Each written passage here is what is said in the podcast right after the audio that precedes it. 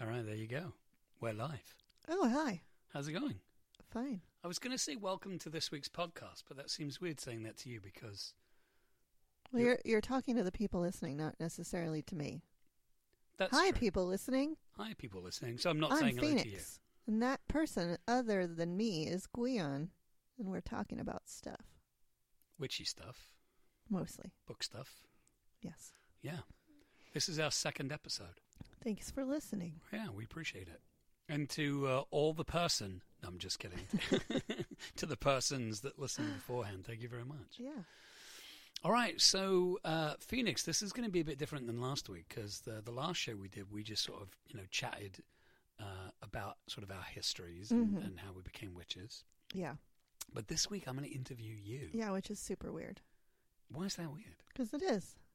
Is it because I already know the answers? Well, that's part of it, and it's also because you know the questions that I would least like to answer, or you know how to phrase questions so that I'll like reveal more or get stroppy or whatever. So you have like an unfair advantage. You don't think that's like a good place for an interviewer to be? Well, I think it's unfair. well, you're a witch. Do something about it. I'll stab you with my athame. Excellent. Well, there, there you go, folks. We've solved, we've solved that issue. If I ask a question that makes Phoenix feel stroppy, she'll just stab me with her athame. And that sums up our relationship. That's right. I say something, Phoenix gets stabbedy. okay, so uh, it's been a busy week for both of us. Uh, Yes. We've been doing lots of podcasts recently. So you were recently on uh, Llewellyn's uh, first ever Llewellyn Con. What was that like? you were also on the Llewellyn Con. Yeah, but I'm doing the interview. Oh, we're starting that now? Sure, Okay. Sure. Uh, well, I mean, it was great. It's you know, it's fun. I love teaching. It is one of my favorite things. Uh, there was some technical difficulties, so the first eight minutes are me and Llewellyn trying to figure out why my sound was all wonky, and then when it got sorted, it was fun and wonderful and and lovely. What'd you talk about? Uh, we talked. Well, oh, not we. I. I talked about the Beauty Pentacle, which is a tool that I developed and have written a book about that's coming out in August. Which which leads us right into the interview How question. convenient. See how I did that? Yeah. That's that thing you were talking about. Right. Right.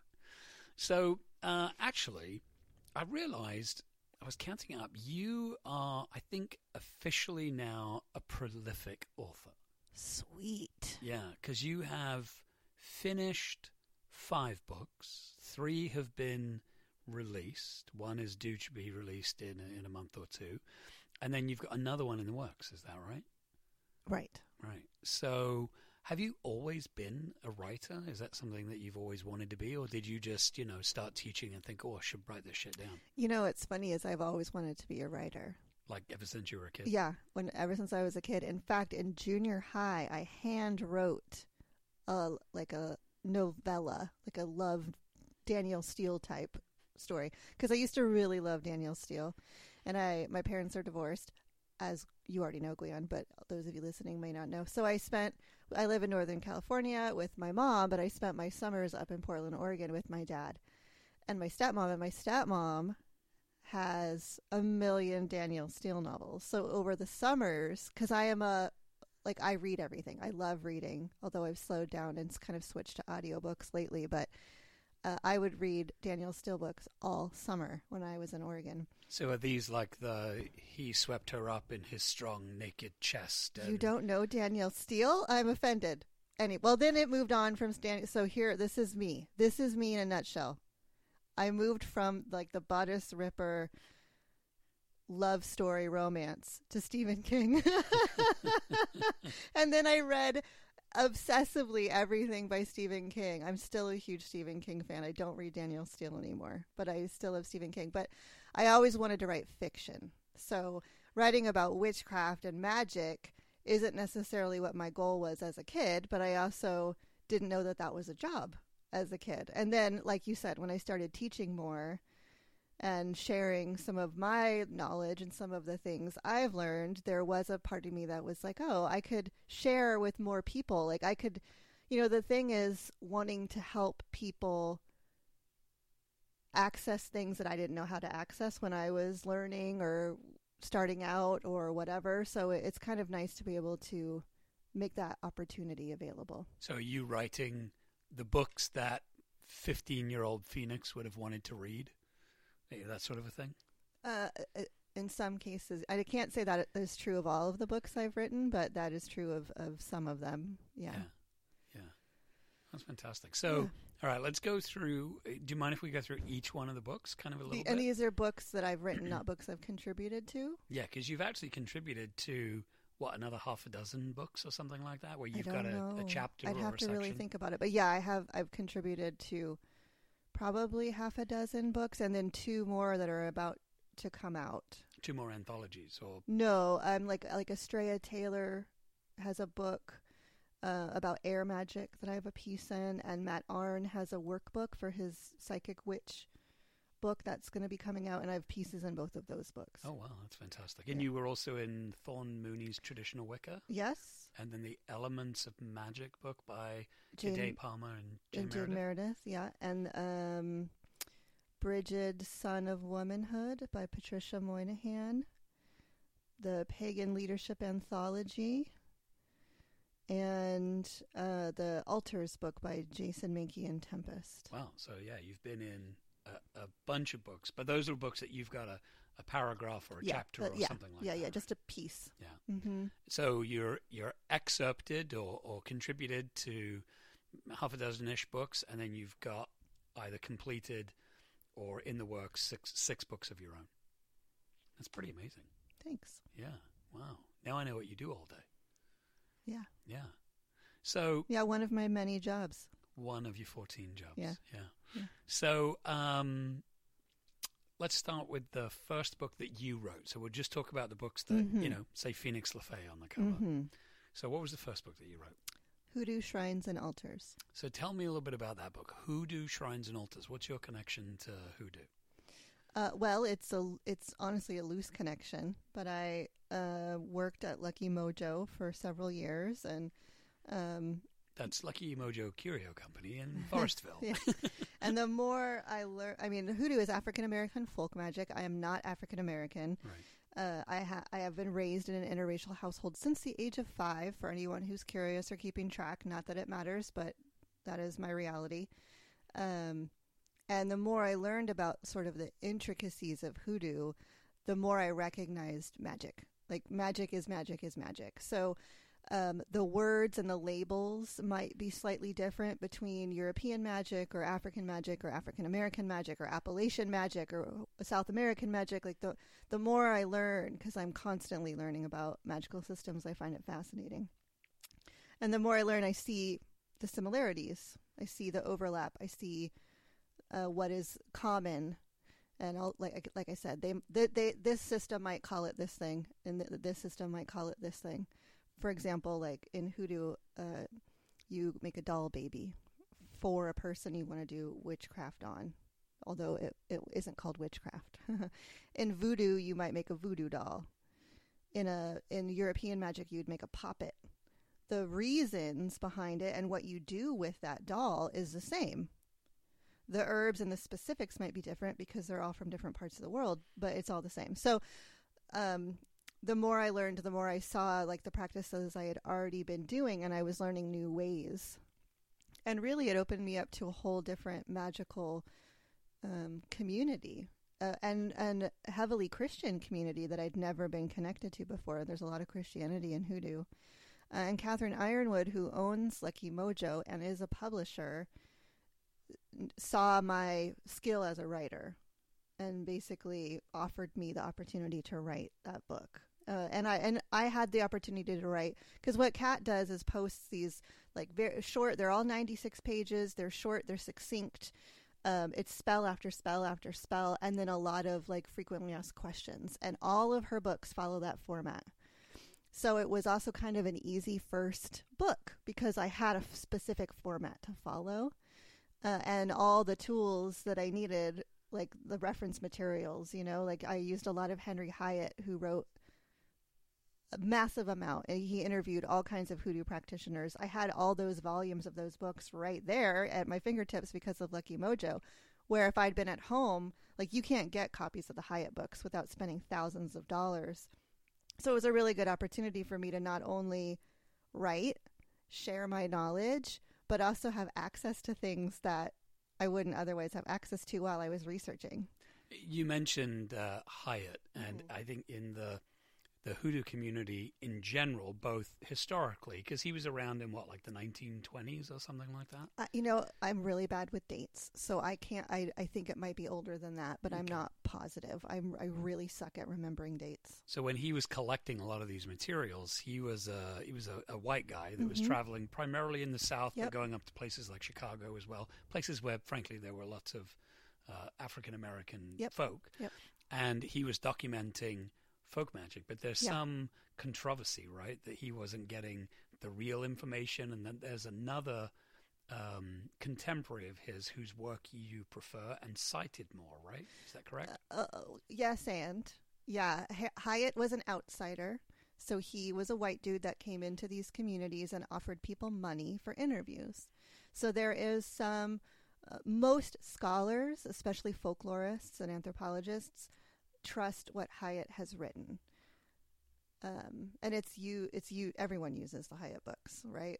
But you know, you go. You're an outsider. You go into a community. You offer poor, poorer folks money to tell you their magical secrets. They could tell you freaking anything, and you wouldn't know because you're an outsider, Right. right? So um, there is there, and if you read the books, and there's a lot like these books, they're thousands of pages. There's five volumes, and they are thick. Like it's a lot to read. Uh, but you can read through it, and if you're familiar with with hoodoo or African American folk magic or folk magic in general, you can see some of it's bullshit. Like Mm. some some of what he wrote is just people spinning him a yarn, but some of it's accurate, some of it's real, and like even modern writers about witchcraft, some of it has holes in it because they weren't giving him the whole picture; they were giving him just enough to satisfy his curiosity. To get their 50 bucks or Right. So you can paying. see, especially if you're a, a folk magic practitioner, you can see the holes. Mm. So the other writer is Zora Neale Hurston, who is an African American woman who is actually in the community. She went through. So there, one of the arguments is hoodoo doesn't require initiation. It's a folk magic system. So anyone can do it. Anyone can do it, although that's a whole other conversation about cultural appropriation and all of that Sure. right? Um, but there are other folks who say, well, actually, hoodoo once required an initiation, and Zora Neale Hurston wrote about going through a hoodoo initiation. So would that be more like um, like an apprenticeship, like as opposed to say a magical initiation that folks might think no, of? a magical initiation. really? Yeah, and I read this book, uh, Mojo Workin. So if you're interested in this, it's a great book. Uh, where she basically posits the argument that the reason voodoo became a religion and hoodoo became a folk system is because voodoo became syncretized with Catholicism because of where it, it was. Because, like in Louisiana, Catholicism was the required religion. Because of the, the French background. I, I guess Sure, that I don't yeah. know. Um, but other parts of the United States, Protestantism, I guess, or you know, the non-Catholic was the main version of Christianity, and there were no, there was nothing to syncretize gods to Huh. because they didn't worship saints like Catholics did. Oh, gotcha. So it became a magical system instead of a religious system, and that makes a lot of sense to me. Uh, but we don't know. So uh, what was her name again? Zara Zora Neale Hurston. Zora Neale. Hu- Mules and Men is the book that most people know of hers about um, folk magic, African American folk Nice. magic. So was she a, a root doctor? Was she a practitioner of hoodoo? No, she was a folklorist. Hmm.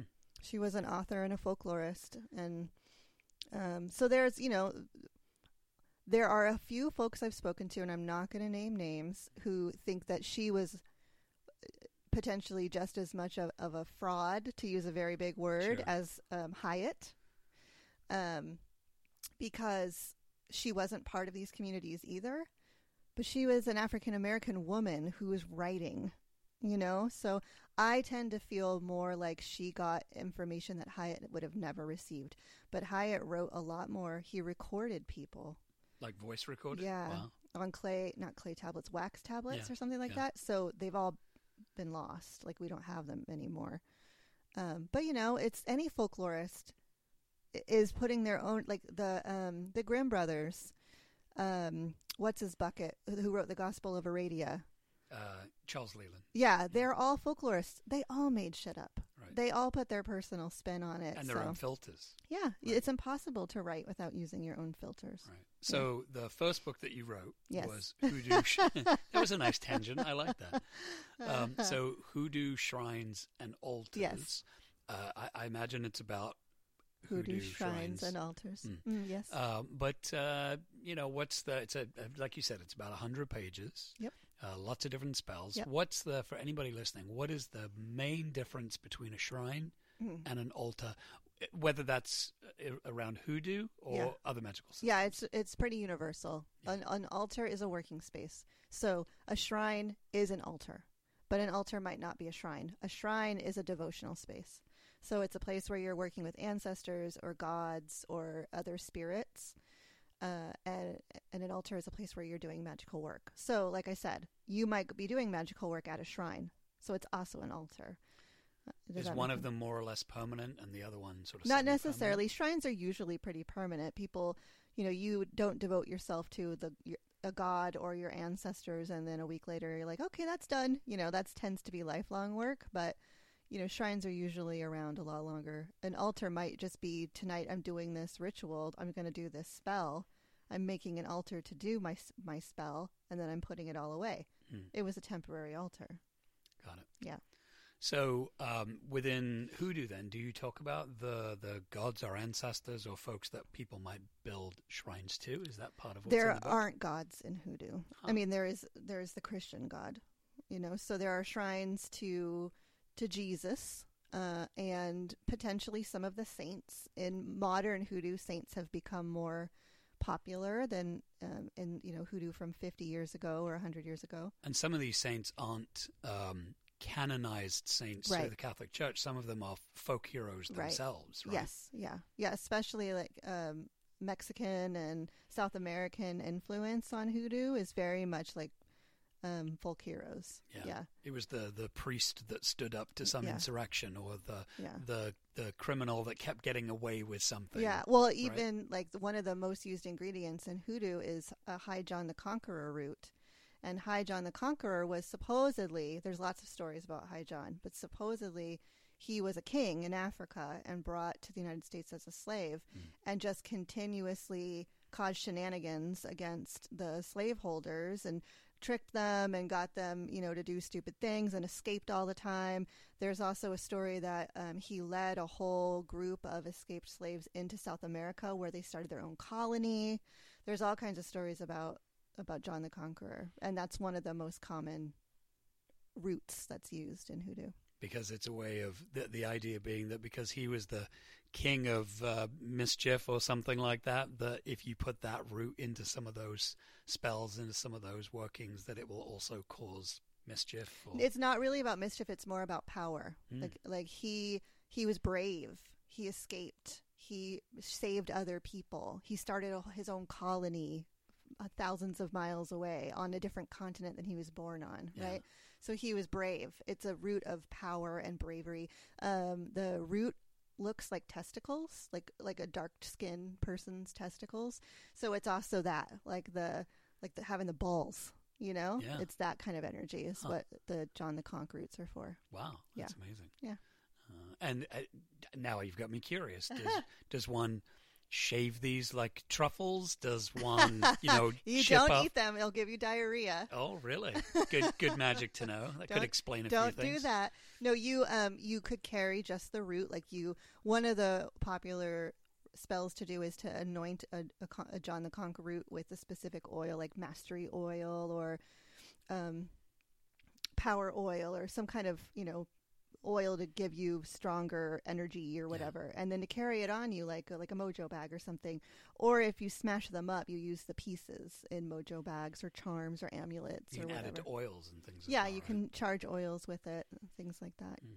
yeah usually it's the whole root used as its own um as its own thing or it's smashed up and the bits are used Yeah. So, hundred pages, and in this book, full of different uh, ways to build altars Mhm. and the condition oils and roots and herbs and things like Yeah. that that you might use to go. yeah who uh, mod so a lot of the writing about modern hoodoo and you know because modern hoodoo is different than the hoodoo of the 80s which is different of the, the hoodoos of the, the 60s and, and i mean the 19s right when all this stuff really started getting written down and manufactured on a larger scale um, but a lot of it is condition so this is what's wrong with you here is my prescription for what's wrong with you. Which is why practitioners are called root doctors. Doctors, right, They so- were prescribing yeah. cures and right. magical systems to make things happen. excuse me. Yeah so you uh, you want your lover to come back? Here is your prescription for your lover to come back. And it's you know th- use this herb and this oil at this time of the day with this color at, you know on your front porch blah blah blah. And you have to follow these very specific protocols So in in other magical systems, those would be called correspondences. yeah and it's the same thing Yeah.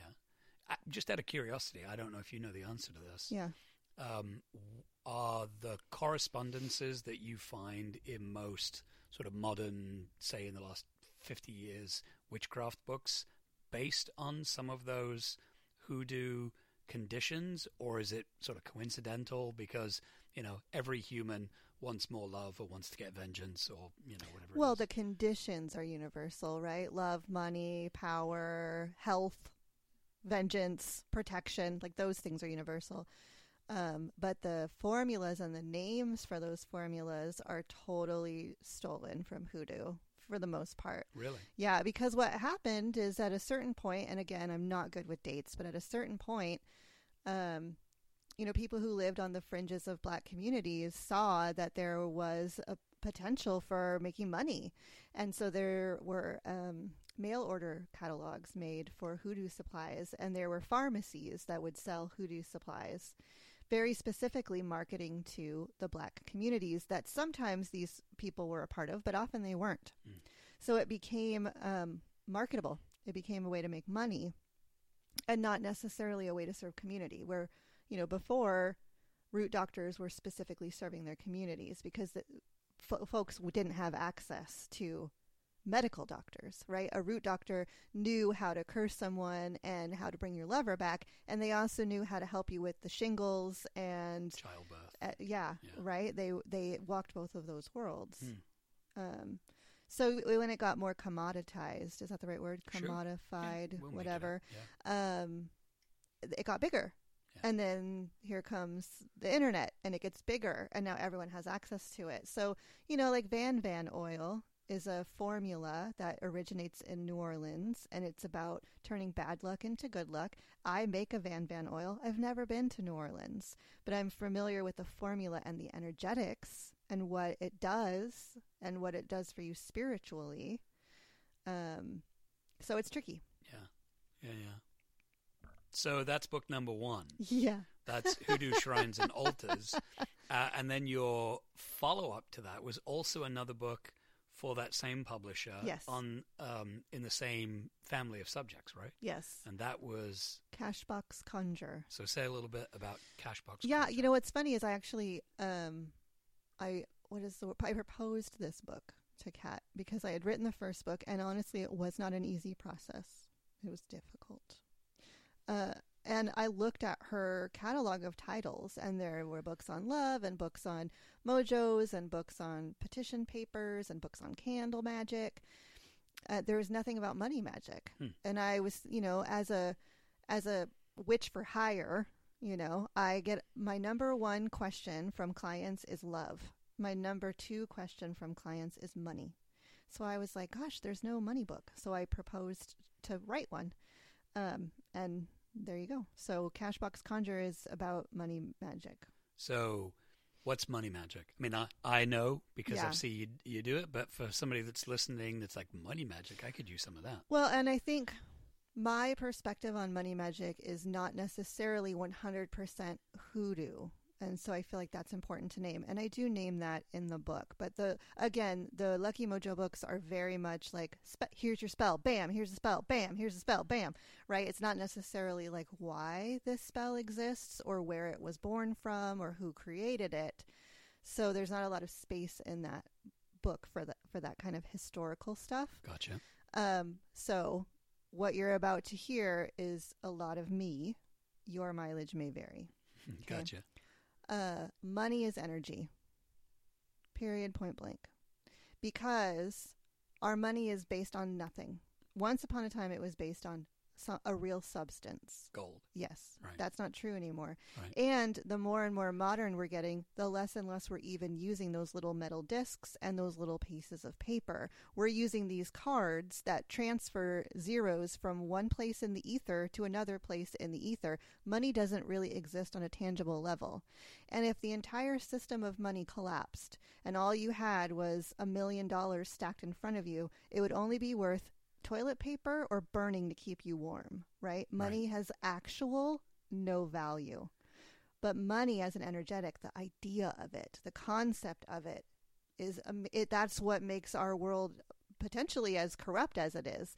So if you believe money is the root of all evil, if you believe that money is a huge problem, then you will have a negative relationship with money. Sure. Uh, that's not to say systems involved with money, like capitalism and patriarchy, those things are problematic. I agree with that. Again, this is all my opinion, right? Well, your show. Yeah, thanks. Yeah. Uh, but money in an, the the I, the energetics of money is not a negative force. It's just a trade force.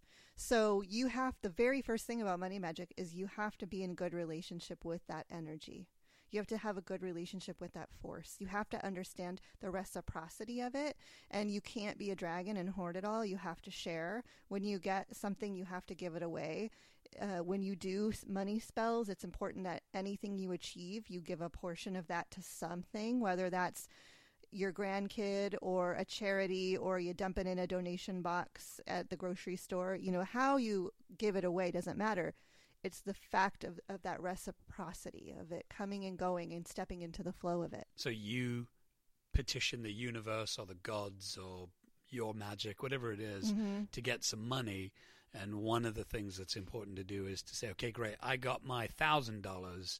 I'm going to give a hundred of that so this energy keeps moving. Yes. Right. Yes. As, that's a simple Yeah. example. Right. And a lot of money magic, a lot of what's in Cashbox Conjure, a lot of, if you've read any other money magic books, it's all the same thing, really. It's just, you know, how to tweak it this way or that way to make it work better for you.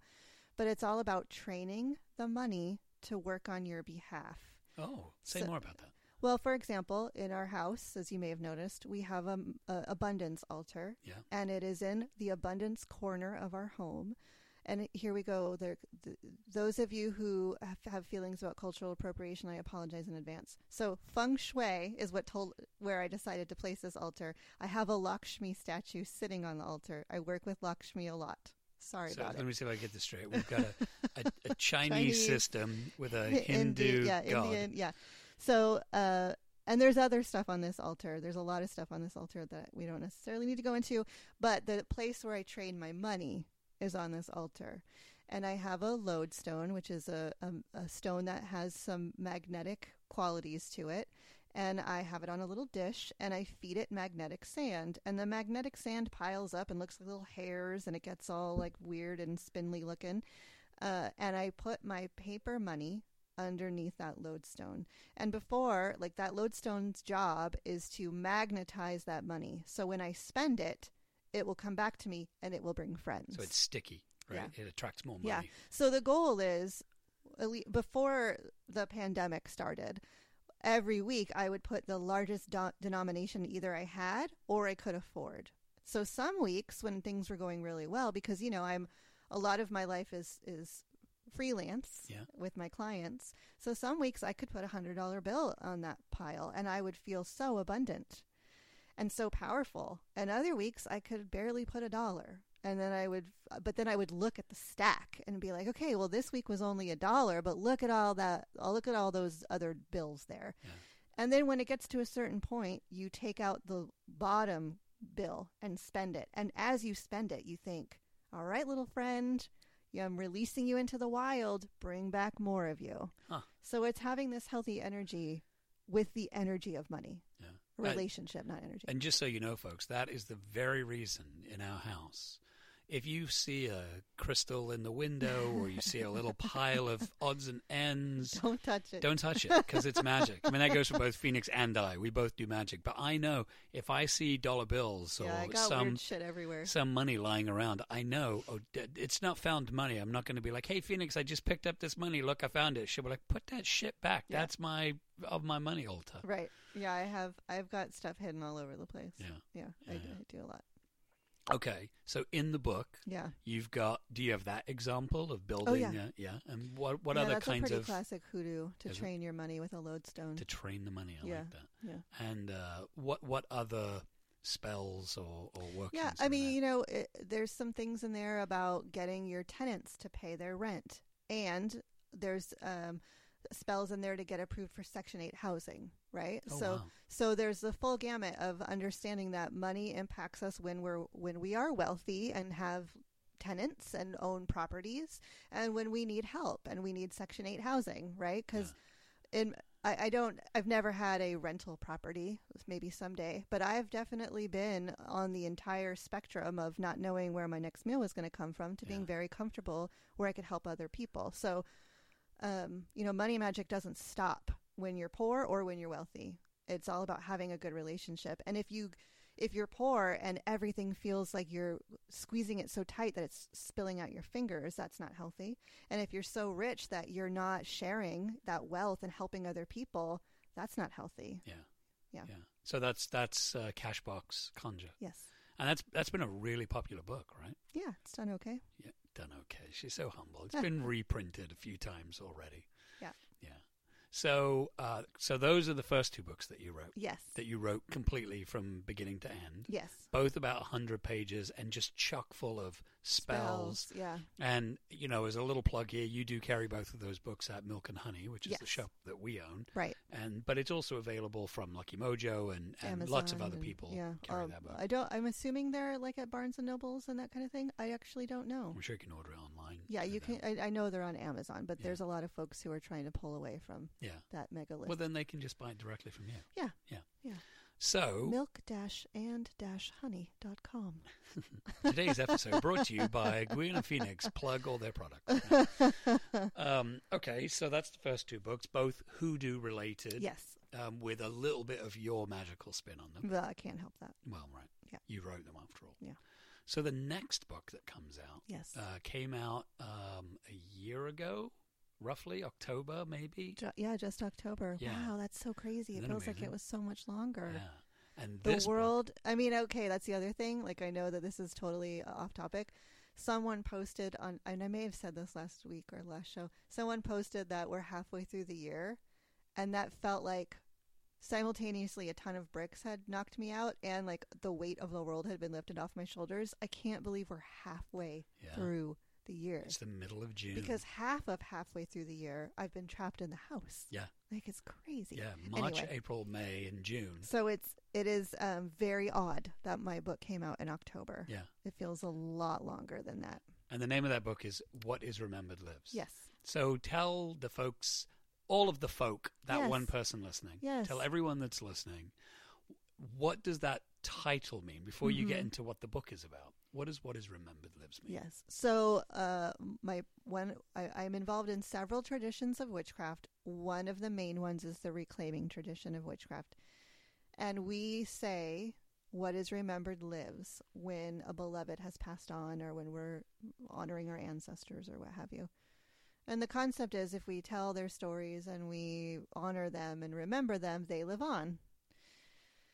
Uh, and I teach these classes about goddesses, these these goddess workshops. These sort of like uh, you refer to them as tea time with the goddess, like they're Right. introductory workshops to different goddesses.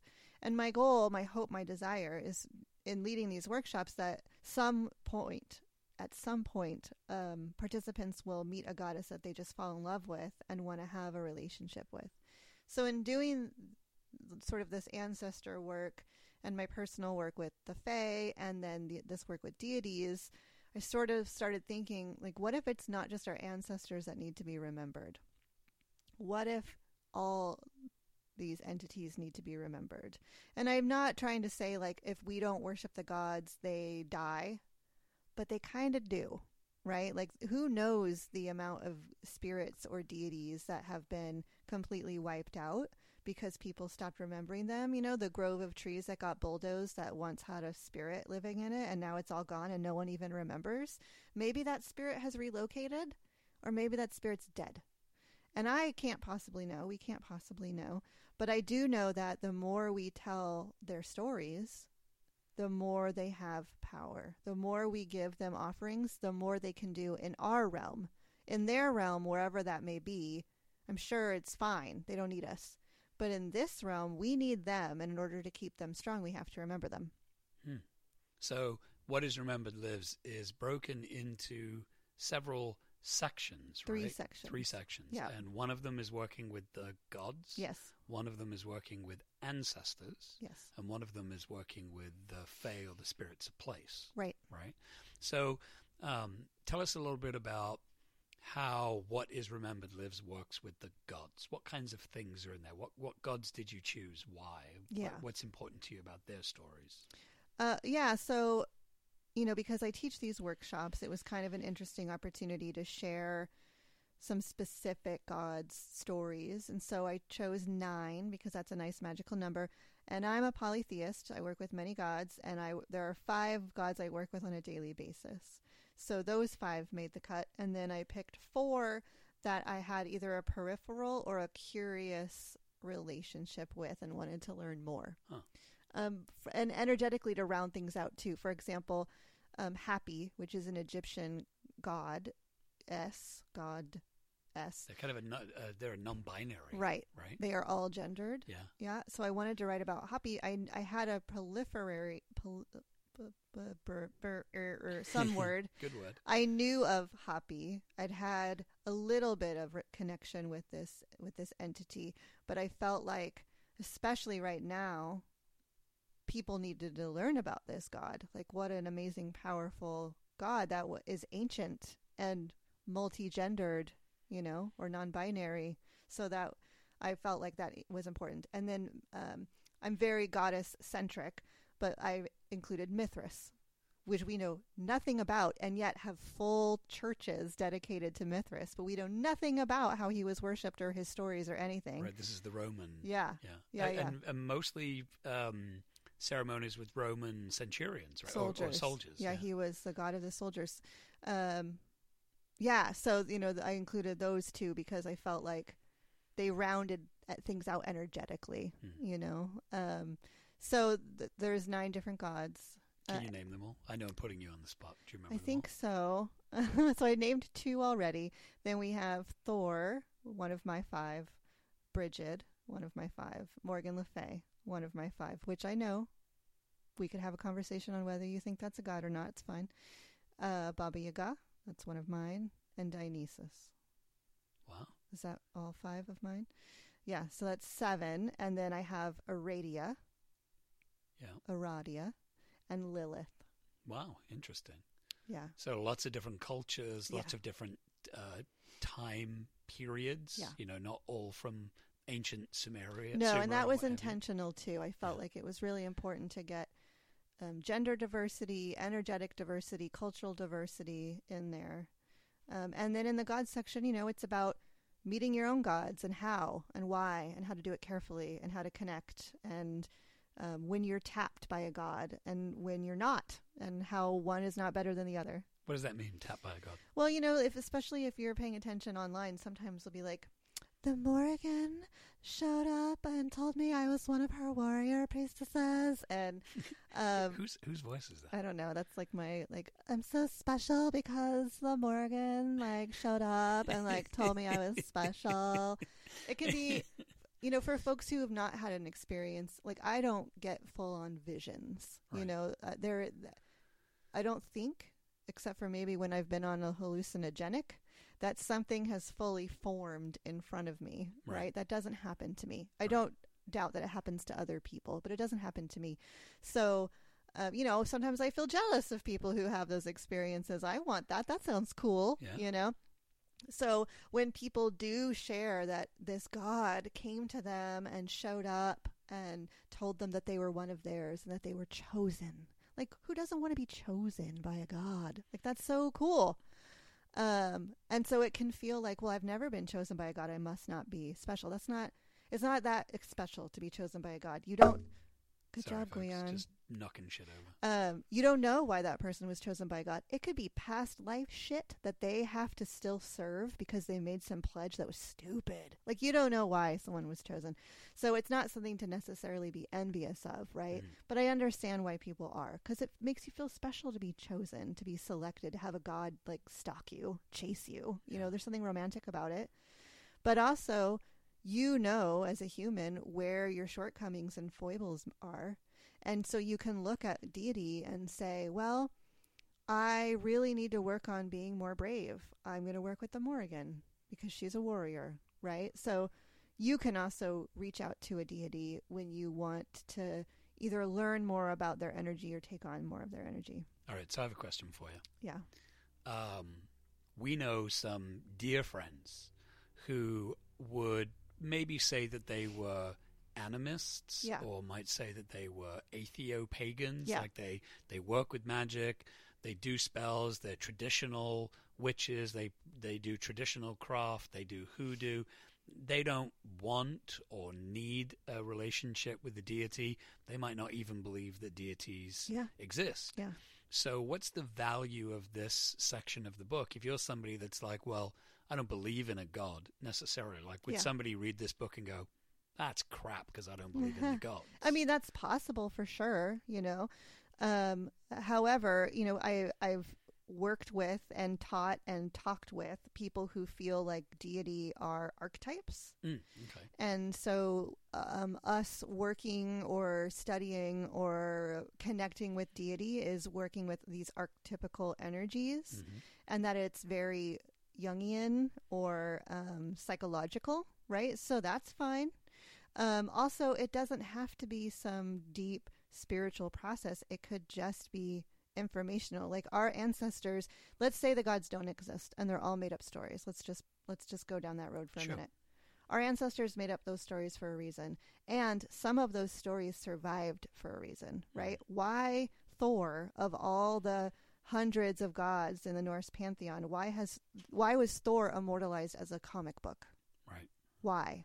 Right so there's Because something Chris Hemsworth is gorgeous. well yes i agree but but the comic book existed before chris hemsworth oh, yeah, yeah, that's true. i think probably even before he was born Mm. the comic book That's, existed that's true, yeah. so it's also a, a, it's cultural and folklore, and Mm. there is power in our, understanding our ancient culture and the folklore. They meant something to our ancestors, So Thor serves a need for the community of his Right. time. and, he's evolved, Right. right? Like uh, we know from studying history, and again, we're getting most of this history from folklorists. Right. So take you have to take it all with a grain of salt.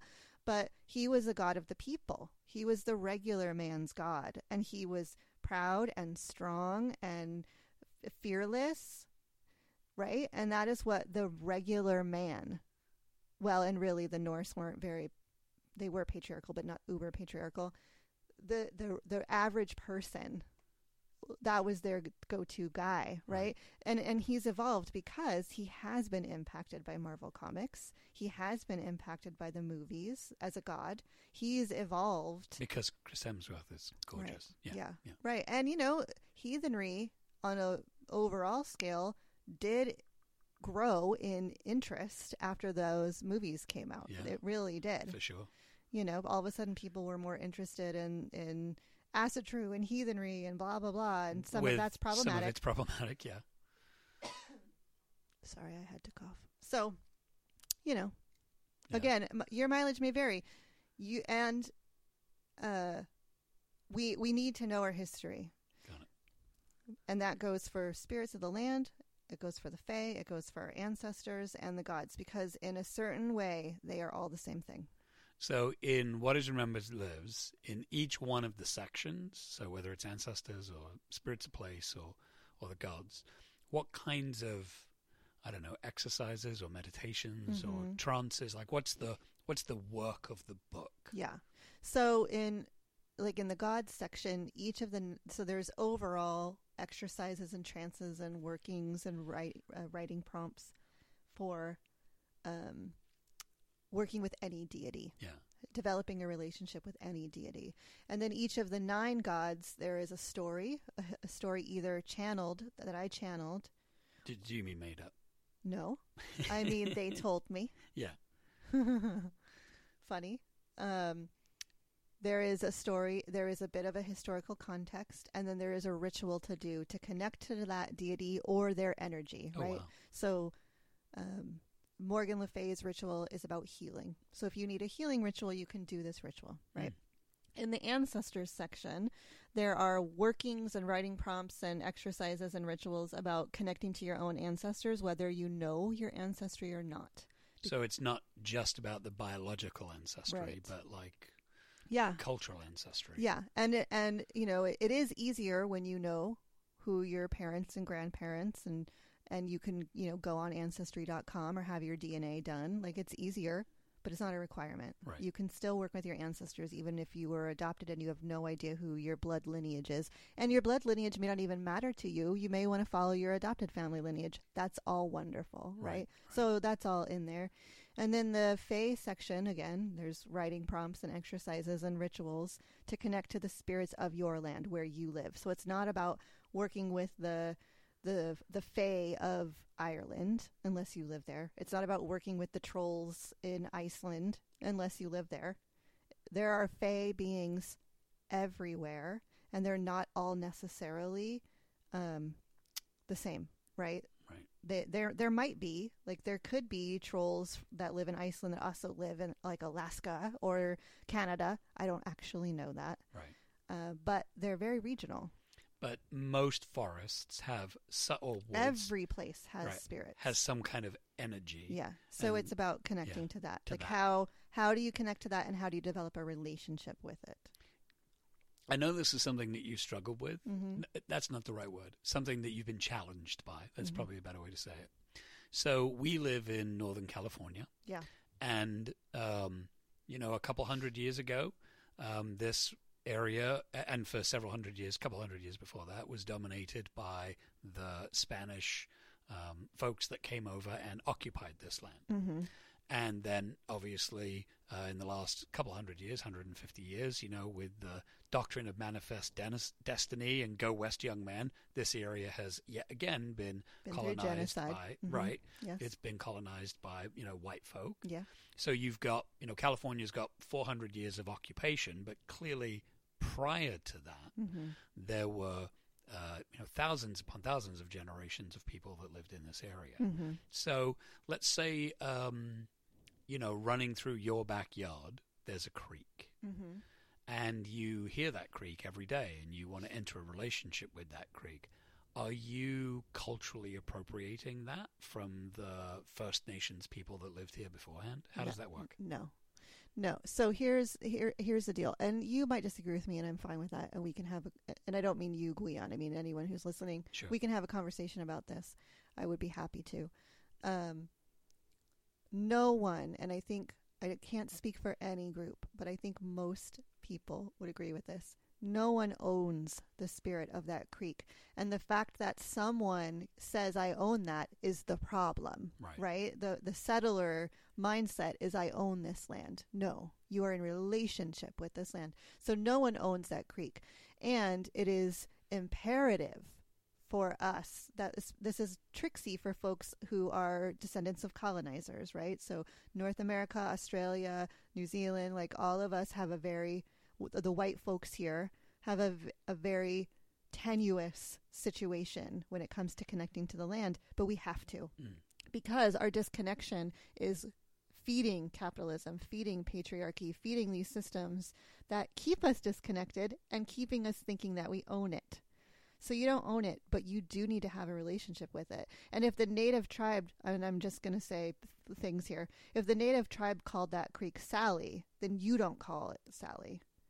That is cultural appropriation. So if I say, "Oh well, the the the people of this land that were here before me called this creek Sally, and they uh, did these particular rituals," yeah, no. if I do Yeah, those same wrong. rituals, unless I'm connected to that community, been trained by that community in those practices, or with people. or with people, and I'm participating Yeah. with them as an invited Yeah. guest, I don't do it that way. Right. But what you're saying is those practices, those names, those rituals, those are part of a community Yes.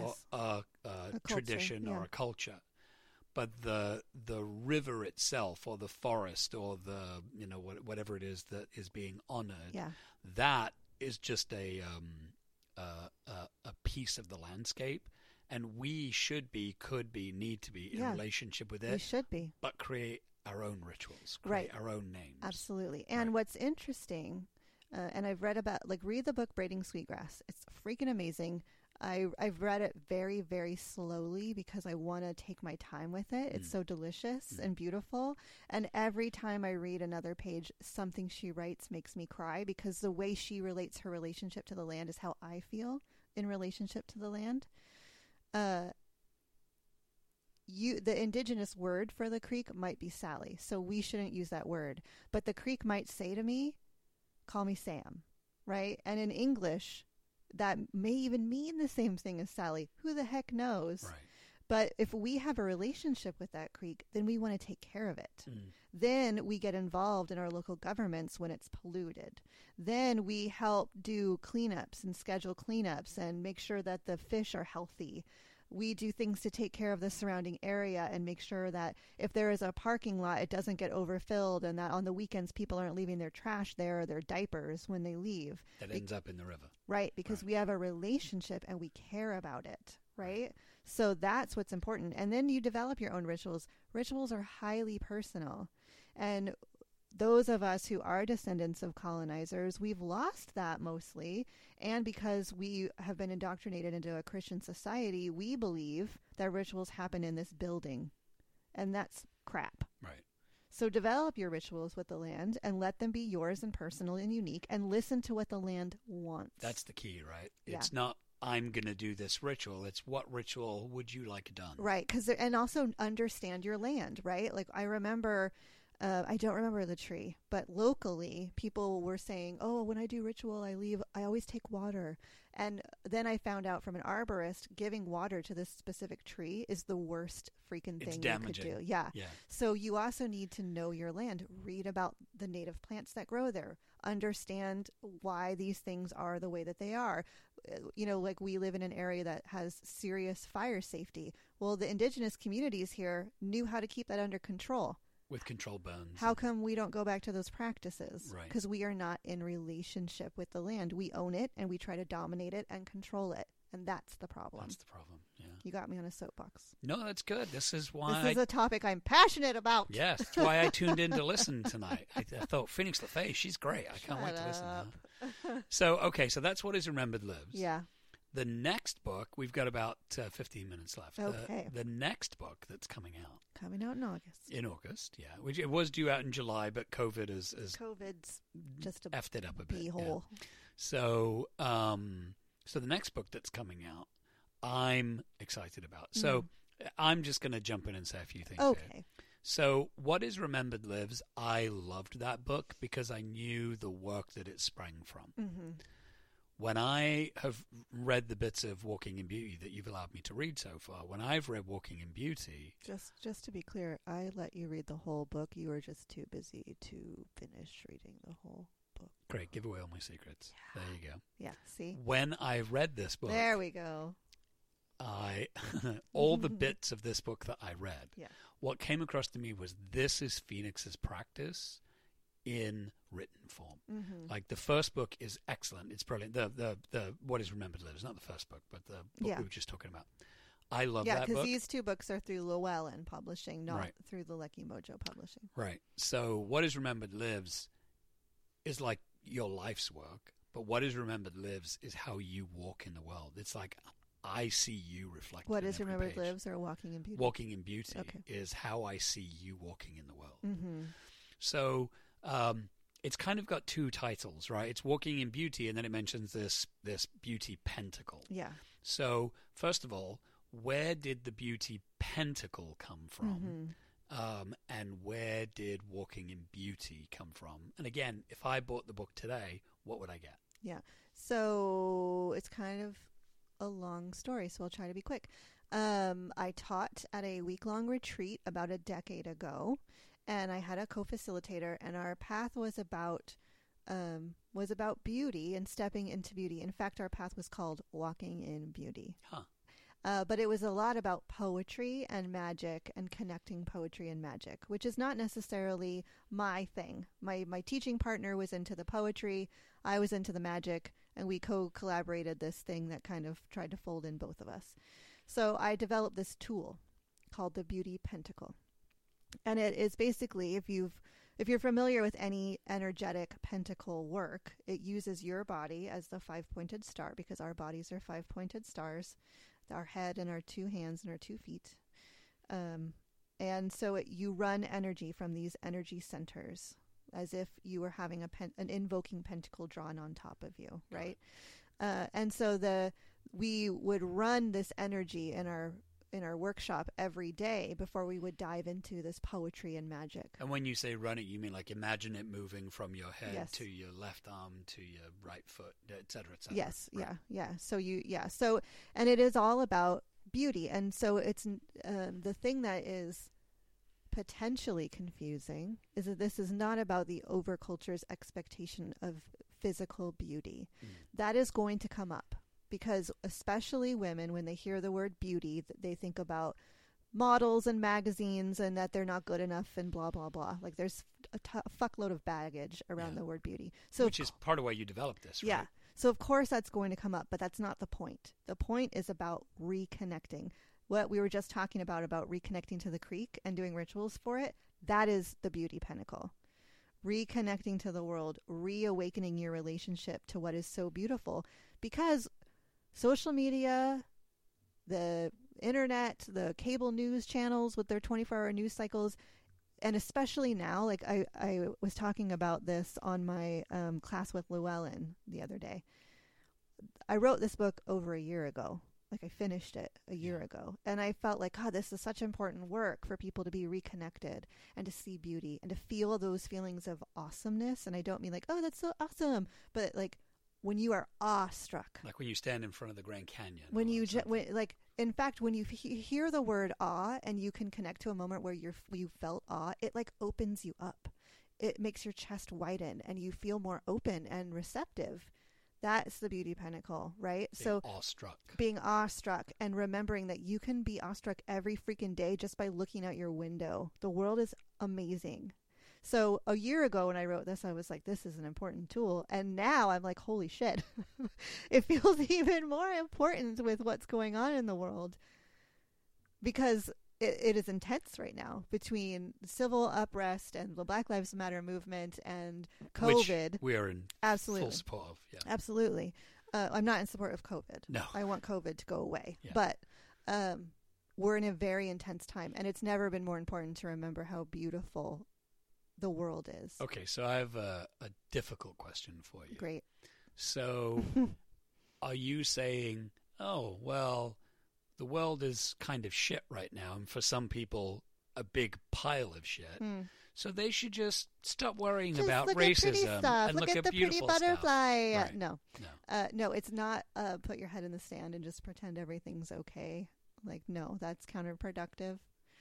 Um, even in pain and strife and death, there is beauty, and feeling it and going through grief and going through sadness is beautiful. Yeah.